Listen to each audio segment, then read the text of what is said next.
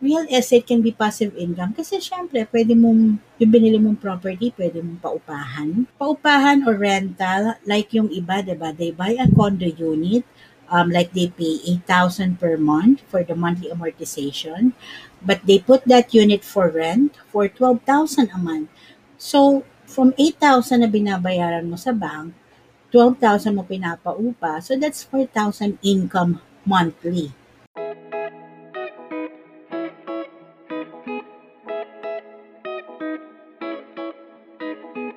Hi guys!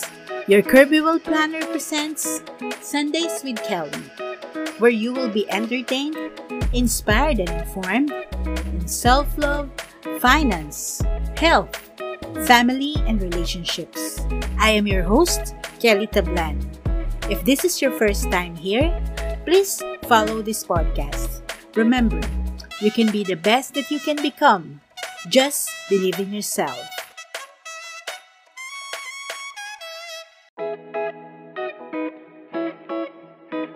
In this episode, we will discuss about real estate and MRI or mortgage redemption insurance.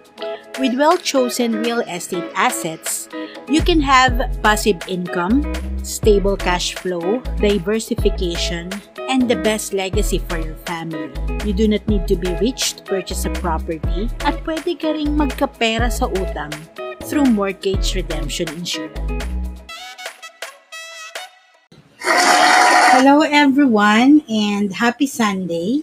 Welcome to another episode of Sundays with Kelly, and we are now on episode 11. For those who are uh, first time to watch my live streaming, just to give you a brief background, yours truly is a financial wealth planner. So, besides helping people save and invest for their future, I also help them protect their income by having life insurance. Also, I do e-commerce of health and wellness products, helping people preserve their health. I'm also a multi-potentialite. I also do plus size modeling. Used to um, sell plus size clothing. I also had hosted events and I also do real estate referrals. You will get to know me more with these Facebook live streamings and if you follow and like my page. Belated happy Independence Day to all of you. It was actually our 123rd Independence Day. So, maligayang araw ng kalayaan sa lahat. And as your Kirby Well Planner, I will be your guide to achieve another type of freedom, and that is financial freedom. Our topic later is about real estate and how it can help you make money and achieve financial freedom. And then I will also share about MRI or what we call mortgage redemption insurance and how you can make money from your housing loans. But before we start this discussion, let us have our online karaoke usually the songs that um, we sing in our um, Sundays with Kelly episodes are related to the um, topic discussed. Like um, in our recent episode, um, Live and Love with Pride. So we discussed about life insurance for LGBTQs. So we sang Katy Perry's I Kissed a Girl and Spice Girls Jerry Halliwell's It's Raining Men. Then, on episode 4, um, our topic was about the language of body positivity. And then we sang Christina Aguilera's Beautiful and Megan Trainor's All About Bass. These are songs about self love and loving your curves. However, um, with our episode topic, which is real estate and mortgage insurance, wala masyadong songs about these topics. So, I just searched for the song titles and the songs that we will be singing have titles related to construction or real estate. So, our first song is what we call Shallow by Lady Gaga and Bradley Cooper. Um, this song is from the movie A Star is Born, which of course stars Lady Gaga and Bradley Cooper. Um, Lady Gaga won her first ever Oscar for this song, Shallow, that won the Best Original Song at the Academy Awards 2018. And um, this is actually a love song telling us uh, we had to deep dive into love and stay away from the shallow end dahil mas mahirap lumangoy sa mababaw. Ayan. So, let's play the song.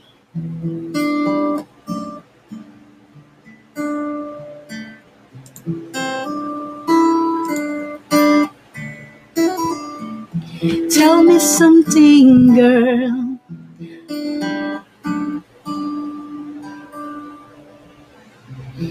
You happy in this modern world? You need more. If there's something that you're searching for, I'm falling. All the good times I find myself longing for change. And in the bad times I fear myself.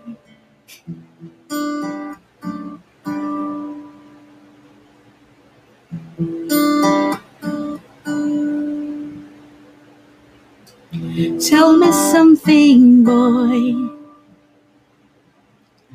Aren't you try trying to feel that boy? You need more.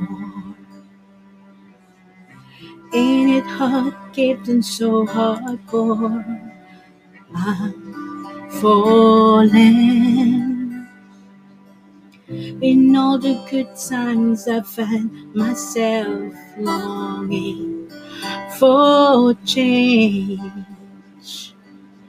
And in the bad times, I fear myself. I'm off the deep end, watch as side in. I'll never meet the ground. Crash through the surface where they can't hurt us. We're far from the shallow now. In the sha- shallow. In the sha- sha- shallow. In the sha- shallow. We're far from the shallow now.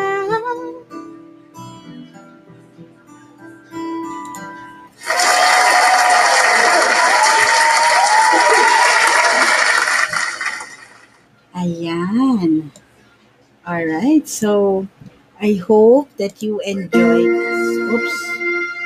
Oh. Sorry, nagpa-play siya. Anyway, ayan, I hope that you enjoyed the song. Um, actually, maganda siyang song kasi more about um, a love song. Pero yun nga, the title is Shallow by Lady Gaga. Today's episode actually is entitled Real Estate and MRI. Meaning, MRI is what we call Mortgage Redemption Insurance. Okay. Alright, so ang MRI or ang real estate, I mean, we have um, different types of real estate. Ayan, we have vacant lots or vacant land. So, lupa lang, yung lote lang yung bibilhin mo. Or we also have residential properties. Yan yung mga house and lot, row houses in subdivisions, townhouse, and even condominiums. And then another type of real estate is commercial properties. So, ayan yung mga offices, um, stores, 'di ba? Yung mga malls and everything, 'di ba? More about commercial. And lastly, we have industrial properties. Yan, naman, yan naman yung mga warehouses. So those are the types of real estate that you can invest and purchase. And what are the advantage? Gano'n ba kaganda ang mag-invest sa real estate? Of course, maganda kasi you do not need to be an expert. I mean, hindi mo kailangang maging magaling. You just need to find a good potential location. Ibig sabihin, um, yung nakikita mo, na-visualize mo na magiging magandang location ito. Kahit sa simula, akala mo yung lugar na yon is hindi talaga um, kumbaga puro, kumbaga yung tagig nga dati, di ba, puro talahib, puro sapa, hindi mo nakikita yung, sa simula, hindi mo talaga makikita yung potential, but if you, future, you are futuristic, you can visualize na itong lugar na to magiging commercialized. Like what happened to Taguig nga, it become, became BGC, di ba? Very commercialized. Kung nauna kang mag-purchase noon, di ba? Ang ganda ng income mo right now, di ba? Also, um, hindi mo rin kailangan magagaling. Isipin mo lang, ano kaya yung magagandang lugar na malapit sa mga establishments or malapit sa mga malls, easy access sa lahat, sa simbahan, sa schools, di ba? Or isipin mo rin yung, ano ba yung mga target market ko? Kung bibili ba ako ng property, ano yung gusto kong purpose? Gusto ko bang gawin itong parang dorm type na papaupahan ko sa mga estudyante? So, kukuha ka dun sa malapit sa schools, di ba? Or gusto ko ba siyang paupahan sa mga professionals? So, hanap ka ng mga location na malapit sa mga BPO or mga offices, di ba? Or you don't need to, uh, to be an expert. Kailangan mo, rin, mo lang maging updated sa mga incoming infrastructures. So, kung alam mong, di ba, yung mga build, build, build ni Duterte. So, kung alam mong, alam mo yung mga location na may mga itatay yung mga tulay or mga skyways, 'di ba? Kung alam mo 'yan, bibili ka na ng mga properties na malapit doon hangga't mura pa, 'di ba? And of course, aware ka rin dapat sa mga developers. So, alam mong yung mga lugar like sa Rizal, may merong isa meron um, lugar dun sa Rizal na hindi hindi masyadong um, kumbaga parang hindi kilala ganyan. Pero nalaman mo na may dat tatayo pa lang subdivision ng Philinvest malapit dun sa location na balak mong bilhin. Kahit, mu, kahit pa hindi kaganda yon kahit mura yon I mean, mas magandang mura nga. Hindi ganun kaganda, pero mura. Pero, may tatayong magandang um, developing ang mga kilalang mga developers or or kumbaga, Ayala, SMDC, 'di ba? Doon ka magta doon ka bibili ng property sa mga malalapit doon. Kasi kung saan sila nagtatayo ng mga mga subdivisions nila, doon nila dinidevelop din yung lugar. Doon din nagtatayuan yung mga malls na malalapit doon. So, mas magandang mauna ka, 'di ba? Also, you do not need to be an expert, kailangan mo lang meron kang strategy. Ano bang ano bang purpose mo? Um, gusto mo bang buy and hold strategy? Kumbaga, bibili ka ng property, i-hold mo lang, stay mo lang for um, few years, 5 to 10 years, hanggang tumaas na yung value nun at pwede mo nang ibenta or pwede mo ring ipaupa, 'di ba? Or you want to buy low and sell high, yun nga, bilhin mo ng mura at ibenta mo ng mas mataas. Buy, renovate and sell. So bibili ka ng mga For example, mga foreclosed properties na tipong mga wala ng mga pintuan, walang walang bubong or something, pero i-renovate mo, papagandahin mo, di ba? Saka mo ibebenta ng mas mataas. Di ba? Mas maganda yon Or pwede ring style mo yung mga pre-selling um, ang bibilin mo, yung mga hinuhukay pa na sobrang mura pa binibenta. So, habang hinuhukay pa, binili mo na siya ng mura. Nung tinayo na yung uh, building or yung condominium, tumaas na rin yung price ng unit mo, saka mo na siya ibenta, di ba? So, tumubo ka na ng malaki.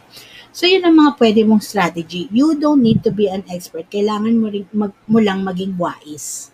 Alright? And of course, um, you don't second is you don't need to be rich. Hindi mo kailangang maging mayaman para makabili ng real estate. Kumbaga, kahit sim- simpleng empleyado ka lang, pwede kang makabili ng real estate kasi may tinatawag na mga bank loan or pag-ibig loan, di ba? Sa ngayon, merong may mga maririnig ka, um, no down payment, rent to own, di ba? So, kung kaya mo, for example, ang sweldo mo is, baga, ah, 20,000, 'di ba? Um, 20% ng 20,000, edi 4,000. At least meron kang makuha na 4,000 a month na property. Okay na yun, nababayaran mo per month. ba? Hanggang mapasayo na yung property. And then hanggang pwedeng matirhan mo na rin siya na para kang nagrerenta na lang pero sa'yo na pala yung property na yun. ba?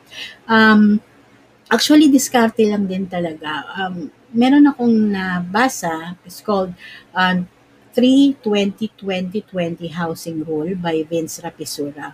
Um, sabi, yung value daw ng bahay na bibilhin or titiran mo ay dapat hindi lalagpas sa tatlong taong income mo. So for example, ang income mo nga is um, 30,000 a month. So that's 360,000 a year. So more or less dapat 1.2 million ang bibilhin mo, lang na property. Or kapag mag-asawa naman kayo, pwede niyong pagsamahin yung kita niyo for 3 years and kunin yung equivalent nito. Kasi mas maganda, mas mababa sa maximum amount ng um, tatlong taon income nyo, yung kukunin mong price ng property para hindi kayo mahihirapan bayaran yon. Okay? And then, 320, 20, um, bago kumuha ng housing loan, of course, siguraduhin mo rin kaya mong bayaran yung 20% equity or down payment nung um, bibili mong property. Kasi yung balance, no, yun yung ipapasok mo sa housing loan. Although usually naman sa ngayon, even yung down payment, hindi na instant 20%. Yung iba ginagawang 3 to 5 years to pay. So that will be also um, mas madali para sa iyo, 'di ba? So hanap ka ng mga ganon. Alright? So kailangan kasi hindi naman yun lang ang babayaran mo, marami ka ring mga obligasyon or responsibility, eh, 'di ba? So you have to um, check or think wisely kung saan ka mag invest at kung kaya mo yung bibilhin mong property. Uh, another 20 dun sa 320-2020, um, Actually, ang ma- the maximum number of years na pwede mong bayaran yung loan is 20 years. So, um, kumbaga, maximize naman yon So, if if magkaroon ka ng extra money or you want it shorter, you can arrange naman kung ano yung um, paying period mo. Kung magkapera ka, pwede mong iparecompute para mas maliit na lang yung years to pay. Or kung hindi po mo naman kaya, gusto mo mas maliit na monthly amortization, and then you can stretch it up to 20 years payment, diba? You can do it via bank loan or pag-ibig loan. So, yon yun yung mga 3, 20, 20, 20 housing um, tawag dito, rule from Vince Rapisura that, that I shared to you. So yun, diskarte lang talaga. You don't need to be rich. Um, basta kaya ng sweldo mo, merong mga um, very affordable na mga properties that you can purchase. And of course, ayan, passive income. Um, real estate can be passive income kasi syempre, pwede mong, yung binili mong property, pwede mong paupahan or pwede mong i-resale paupahan or rental, like yung iba, diba, they buy a condo unit, um, like they pay 8,000 per month for the monthly amortization, but they put that unit for rent for 12,000 a month. So, from 8,000 na binabayaran mo sa bank, 12,000 mo pinapaupa, so that's 4,000 income monthly. 'di ba? That's passive income. Kasi duma um you just purchase a property, wala ka namang um, effort, kumbaga effort lang siguro, i-post mo lang siya sa sa for rental para may mga pag wala pa nagre-rent para makita ng madlang tao, 'di ba? And when pag may nag-rent na 'yan, that's passive income kasi every month may pumapasok na sa account mo. And then another way for passive income is resale, 'di ba? Yung iba, what they do is they buy foreclosed properties. Yung sobrang pag nakita mo nga yung sinasabi kong walang pintuan, walang bubong, puro anay, kumbaga puro basura yung pag tinignan mo yung property ganun, yung may mga tao na talagang ganun, ganun ang hinahanap. More basura, mas gusto nila kasi mas mabibili niya ng sobrang mura. Um, for example, bibili nila yun for 500,000 pesos. And then they will invest for renovation. Siyempre, ipapagawa, construction, let's say another 500,000 for that. Napaganda na yung bahay. You know how much they can sell the house? They can sell that for 3 million or even higher. That's passive income. Kasi um, what they do, hindi, kung hindi naman nila mabebenta na spot cash, um, the buyer can loan it to the bank and then yung bank ang magbabayad doon sa um, seller ng lump sum. ba? Passive income. And then another advantage of real estate is that property appreciates in time. Kumbaga, ang property, ang real estate talaga, tumataas yan. Lalo na kapag maganda yung location. ba? Kung dati, um, per square meter dito sa Mandaluyong, 'di ba? Sobrang mura lang yata, parang mga um 20,000 per square meter. Pero ngayon, parang mga nasa 80 to 100,000 na per square meter. Depende sa location. Ganun kamahal. So, for example, I, I just uh, watched a, a video. Um, si Carl D, if you know him, uh, one of the real estate gurus in the Philippines. Um, he said he bought a property for 2.4 million in BGC in Burgos Circle. That was five years ago. And then for five years, pinarent niya daw yung property for 30,000 a month. So for five years, for 30,000 a month, kumita siya ng 1.8 million. And then on the fifth year, nung ayaw na niyang iparenta, binenta niya yung property for 6 million. Di ba? Tiba-tiba siya. Dumoble na yung puhunan niya. Kumbaga, nag-appreciate kasi it time. Tumaas. Tumaas ang presyo. Lalo na kung yung lugar mo nga, biglang naging developed area. Yan. And protects your money from depreciation. Ibig sabihin kasi niyan, um, we are talking about inflation rate. Kasi ang inflation rate now in the Philippines is 5%. So meaning, kapag nag-save ka ng pera sa bangko, for example, you have 100,000 pesos sa bank now, by next year, ang value na lang ng pera mong yan is 95,000. So yung 5,000 mo, yun yung inflation, yun yung nasayang. ba? Nag-depreciate yung value ng pera mo. Unlike if you will invest in real estate, because the land appreciates, the value of your investment ay tumataas din. Hindi ito naaapektuhan ng depreciation. 'Di ba? So for example, you buy the property today for 1 million, the next year, yung value ng property niyan could be 1.2 million or more, di ba? Ganon tumataas ang value with real estate, which protects your money from depreciation. And also, real estate is relatively low risk. Kasi compared to other types of investment, course, like stock market na very fluctuating or yung mga tinatawag na bit, Bitcoin or even sa business, di ba? high risk yung mga ganyan kasi you never know, maraming pwedeng maging problem eh. Kailangan mong tutukan yung business, tutukan para you will ensure na walang magiging risk or very low risk. But with real estate, it's relatively low risk kasi pipili ka lang naman ng property eh. Hiintayin mo lang na mag-appreciate yung value nun. The worst thing that could happen if your property, with your property is just going back to you. Hindi mo siya maibenta, sa'yo lang, nandyan lang sa'yo. That's the worst thing that could happen. Eh, sa'yo pa rin naman yun, pinurchase mo yun, di ba? So, it's relatively low risk. And then, um, land is scarce. Kumbaga, factor of supply and demand, kumbaga, ang mga lote sa Pilipinas, paubos na ng paubos.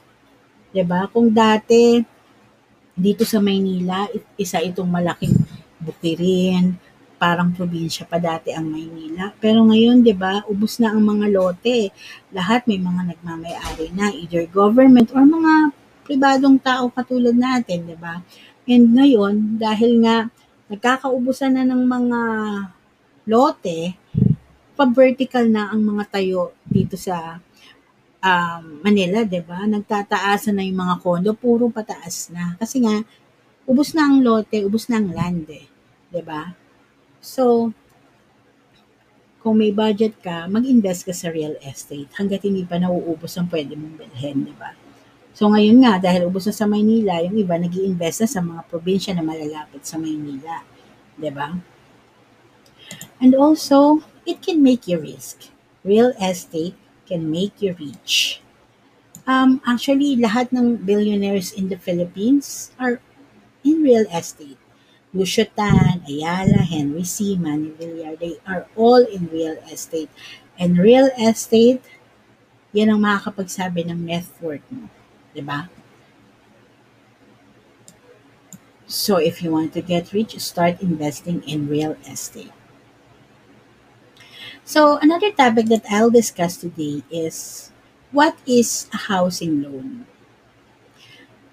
A housing loan is given by a bank, mortgage company, or other financial institution for the purchase of primarily primary or investment residence. So, bibili ka nga ng um, house and lot or even condominium, you will have to secure a housing loan if you cannot pay it in cash. So the bank or the financial institution will hold the title or the deed of the property till the loan has been paid. Of course, um, bank with interest due for it. So, kumbaga, um, for example, bibili ka nga ng um, house and lot, um, hindi mo naman kaya bayaran yung buong 3 million na price ng house and lot. So what you will do is you will um, go to a bank and apply for a housing loan para yung bangko ang magbabayad dun sa developer nung pinurchase mo na house and lot. And then, sa bank, dahil may loan ka sa bank, hahawakan mo na yung title or deed of sale ng house and lot na yon until ma, ma complete mo yung pagbabayad ng loan. For example, um, you agreed for a 10 years to pay loan. Pag nakomplento mo na yung 10 years to pay, saka na sa'yo i-award yung title or yung deed of sale ng binili mong property. And of course, dahil nga ang bangko ang magbabayad nung nung property and you will pay them monthly for the mortgage loan, kailangan nila ng mortgage redemption insurance kasi kailangan nilang ma-assure na tayong mga buyer will pay the loan in case something unfortunate happens, di ba? So, what is mortgage redemption insurance? Di ba, um, sinasabi nila pag may loan ka or plano mo kumuha ng kondo, kumbaga, kailangan mo magbayad talaga ng mortgage redemption insurance eh.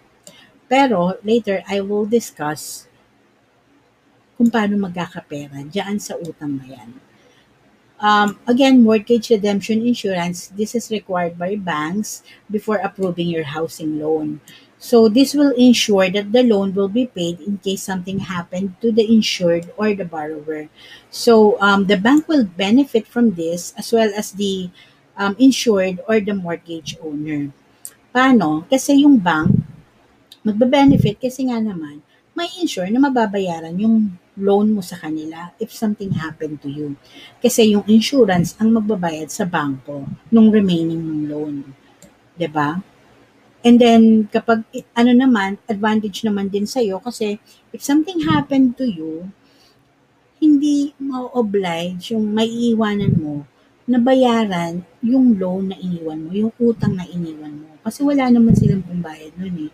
At ang mangyayari, if something happened to you, pwedeng kunin ng bangko, ma-foreclose yung property na binayaran mo ng ilang taon dahil nga something happened to you at hindi na matutuloy ng pamilya mo yung pagbabayad. Imbis na meron silang titirhan, makukuha ng bangko dahil hindi na bayaran. Pero with the MRI, dahil bayad na nga yung bangko doon sa loan, ia-award na yung property sa beneficiaries mo if something happened. ba? Diba? Pero, you know, um, paying MRI to the bank is like waste of money. Eh because after you have fully paid the loan, you also have finished the MRI or mortgage redemption insurance. And then later, I will show you that we can have a MRI that is reusable.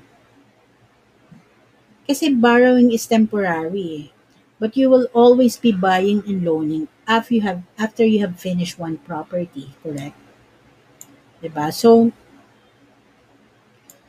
kailangan talaga ng MRI or mortgage redemption insurance. Um, bukod sa protection ito para sa mga home loans, protection din ito para sa family mo. 'Di ba? Alright, so let me give you an example. For example, bumili nga ng condo, TCP or total contract price of the condo is 5 million for the condo unit. 'Di ba na nakikita nyo minsan may mga ads na pre-selling condo, no down payment, no interest, low amortization. Kaya nila yan sinasabi kasi ganito nangyayari yan hindi mo kailangan mag 20% down payment. 20% down payment is required by banks, more or less 20, minsan 30% required by banks para um, i-grant ka ng bank loan. Or if with pag-ibig, para i-grant ka ng pag-ibig loan, kailangan na bayaran yung 20% ng property. And then, what they what the developers do para hindi mabigat para sa atin bayaran yung 20% ng 5 million, which is 1 million, ang ginagawa, um, gagawin mong 5 years to pay yung 1 million. 1 million divide 60 months, which is 5 years, that's 16,000 per month. So makikita mo, only 16,000 per month rent to own. 'di ba? Condo unit, 'di ba? So, sabi mo ay at 16,000, kailangan ko lang mag-reserve, tapos meron na akong, pwede na ako magbayad 16,000 a month, pwede na mapasakin yung property. So, ganun ang nangyayari. Kasi, you will pay the down payment for 5 years. And then, after mo babayaran yung 5 years, ayan na, turnover na. Pwede nang i-turn over sa'yo yung property. Or yung condo unit, pwede mo na siyang lipatan. Pero, I mean, sak-sakto yun eh. Kasi pag pre-selling, binuhukay pa nila yung condo tinatayo nila for 5 years. Pagdating ng 5 years, nakatayo na yung condo, sasabihin sa'yo, tapos na po yung ano, building, tapos na yung condo, pwede na kayong mag mag-turn over, pwede nyo nang lipatan. Ngayon, upon turnover, kailangan mo nang bayaran yung remaining balance which is 4 million. Eh wala ka namang 4 million cash, di ba? So what you need to do is you need to loan sa bank or sa pag-ibig for the remaining 80%. Ngayon, sa banks, para makapag-loan ka ng balance na 4 million, banks require borrowers to have MRI or mortgage redemption insurance. 'Di ba? So, yung mga MRA kasi na pwede mong uh, i-avail sa bank, yun yung tinatawag na tapon pera kasi um, you only purchase that MRI for that certain bank loan. Kumbaga, 10 years mong babayaran per, per year yung MRI na binibenta ng bangko. Pero after ng loan mo, tapos na rin yung MRI mo, bali wala yung binayaran mong MRI. 'di ba? Wala namang nangyari sa iyo, 'di ba? Pero there's another way. You can secure an insurance policy or what we call a variable life insurance para gamitin as MRI. Kasi if you have a policy, you can use that policy to reassign that to your loan as an MRI. So, for example ha, balik tayo dito sa example natin na 5 million. So, kung sa simula pa lang, pinili mo tong um, unit mo for 5 million, 'di ba? Nagbabayad ka 16,000 per month for 5 years. Sa first year mo pa lang, kumuha ka na ng insurance mo, na insured ka for 5 million. Pagdating ng turnover mo, pwede mong gamitin yung policy mo yan as an MRI. Pwede mong sabihin sa bangko na, uh, meron na akong existing policy, insured ako for 5 million or for 4 million kahit mas mababa eh. Basta at least yung balance na ilolong mo sa bangko, yun yung insurable amount mo. So, Um, pwe- pwede nyo na akong pahiramin ng pera. I have my existing policy. I-reassign ko lang yan sa inyo para yan ang MRI ko. And then you don't need to charge me for an MRI kasi yan na yung gagamitin kong MRI. O di ba nakatipid ka? Hindi ka na kailangan mag-pay ng additional monthly for the MRI because meron ka ng existing policy na gagamitin mo as MRI. Ito ang mga benefits ng variable insurance. Of course, insurability kasi nga insured ka. Whatever happens, kahit hindi pa yan na nababank loan, kahit nasa pre-selling stage ka pa lang, insured na yung ano mo, property. So whatever happens, yung property na yon secured na mapupunta sa beneficiary mo. ba? Kasi insurance lang magbabayad. Also, incre- increasing insurance coverage. Kasi, ang tinatawag na variable insurance, um, meron yung cash value eh. So, as, as years go by, for example, um, ins- initially insured ka lang for 5 million, pero dahil tumutubo yung money, it is actually invested in mutual funds.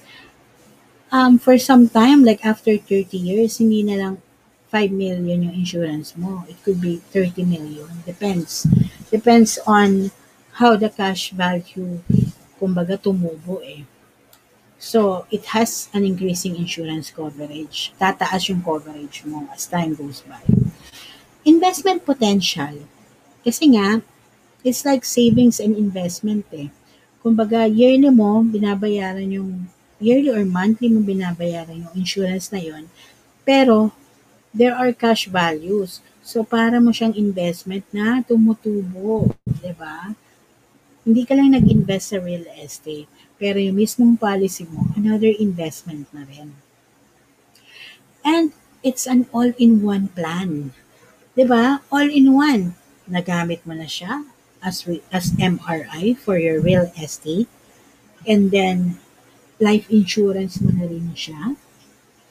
Kasi after you have paid the loan, ibabalik naman yung policy sa iyo eh.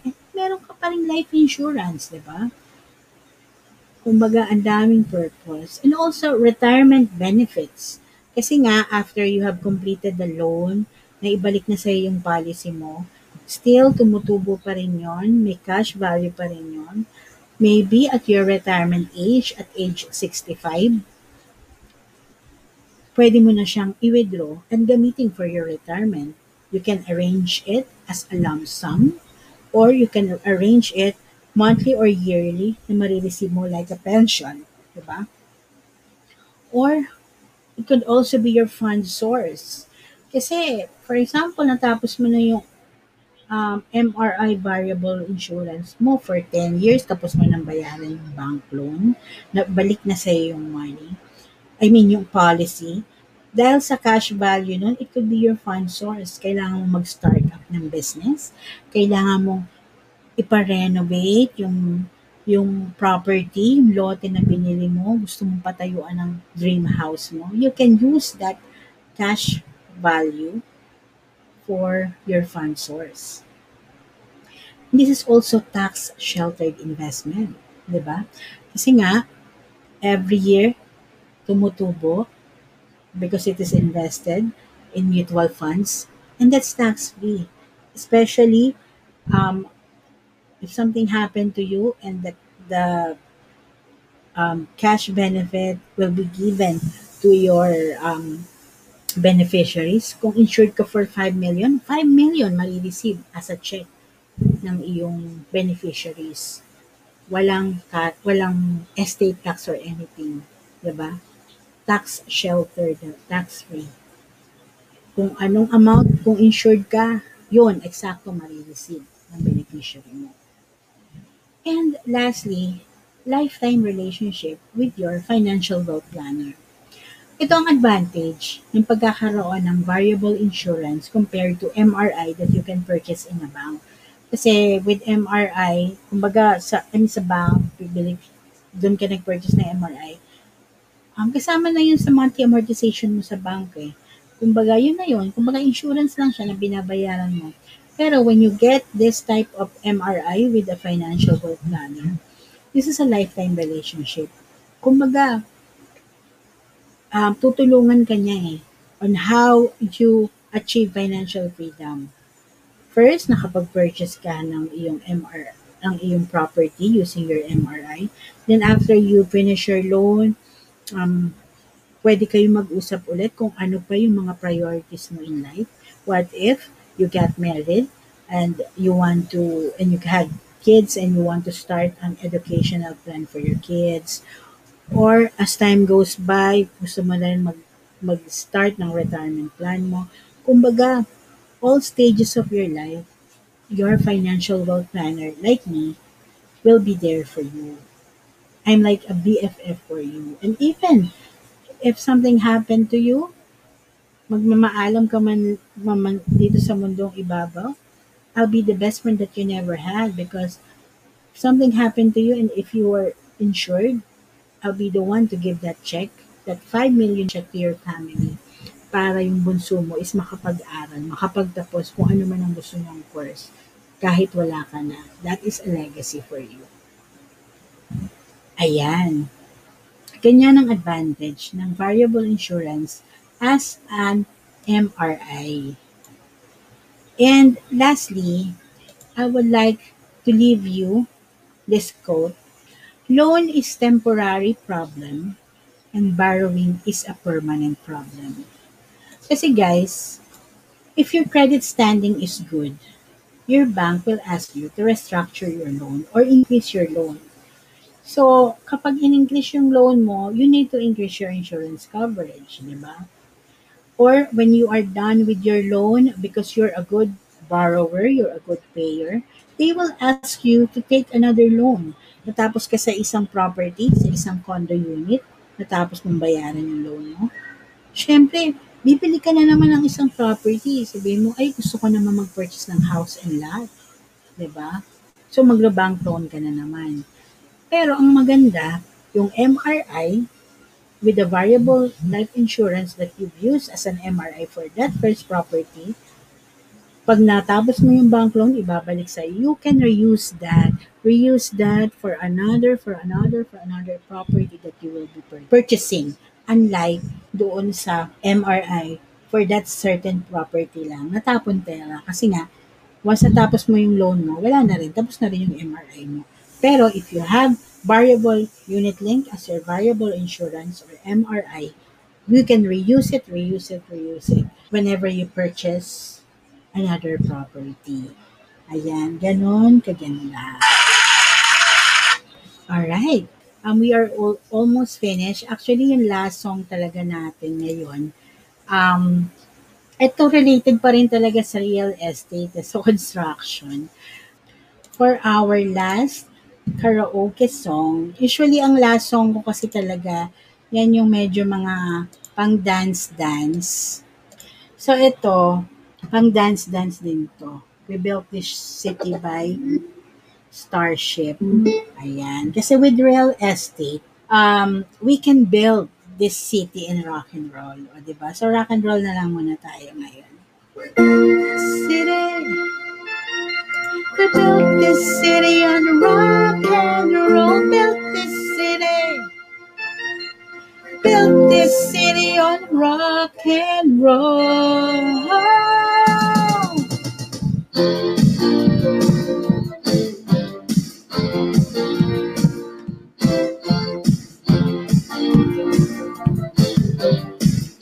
Sing with me.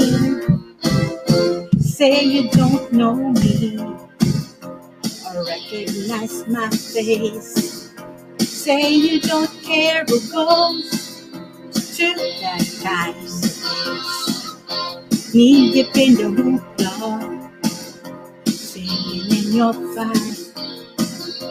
Too many runaways, eating out tonight. A funny place to mamba. Listen to the radio.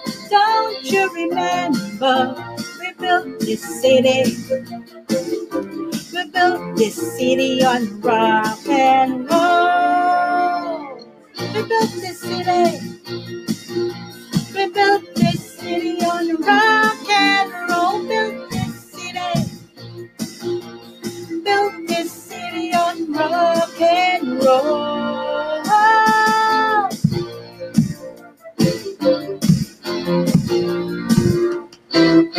Someone always playing corporation games. Who cares? They're always changing corporation names. We just want to dance here. Someone stole the stage. They call us irresponsible. Us off the page. Candy place the number. Listen to the radio. Don't you remember? We built this city. We built this city on rock and roll. We built this city.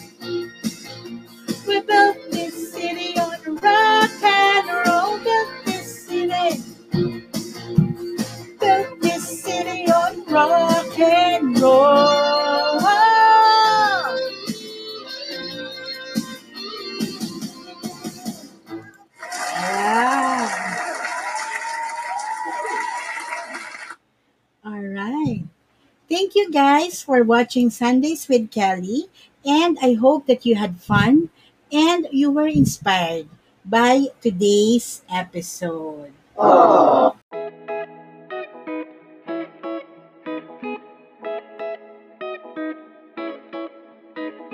That's it for this episode.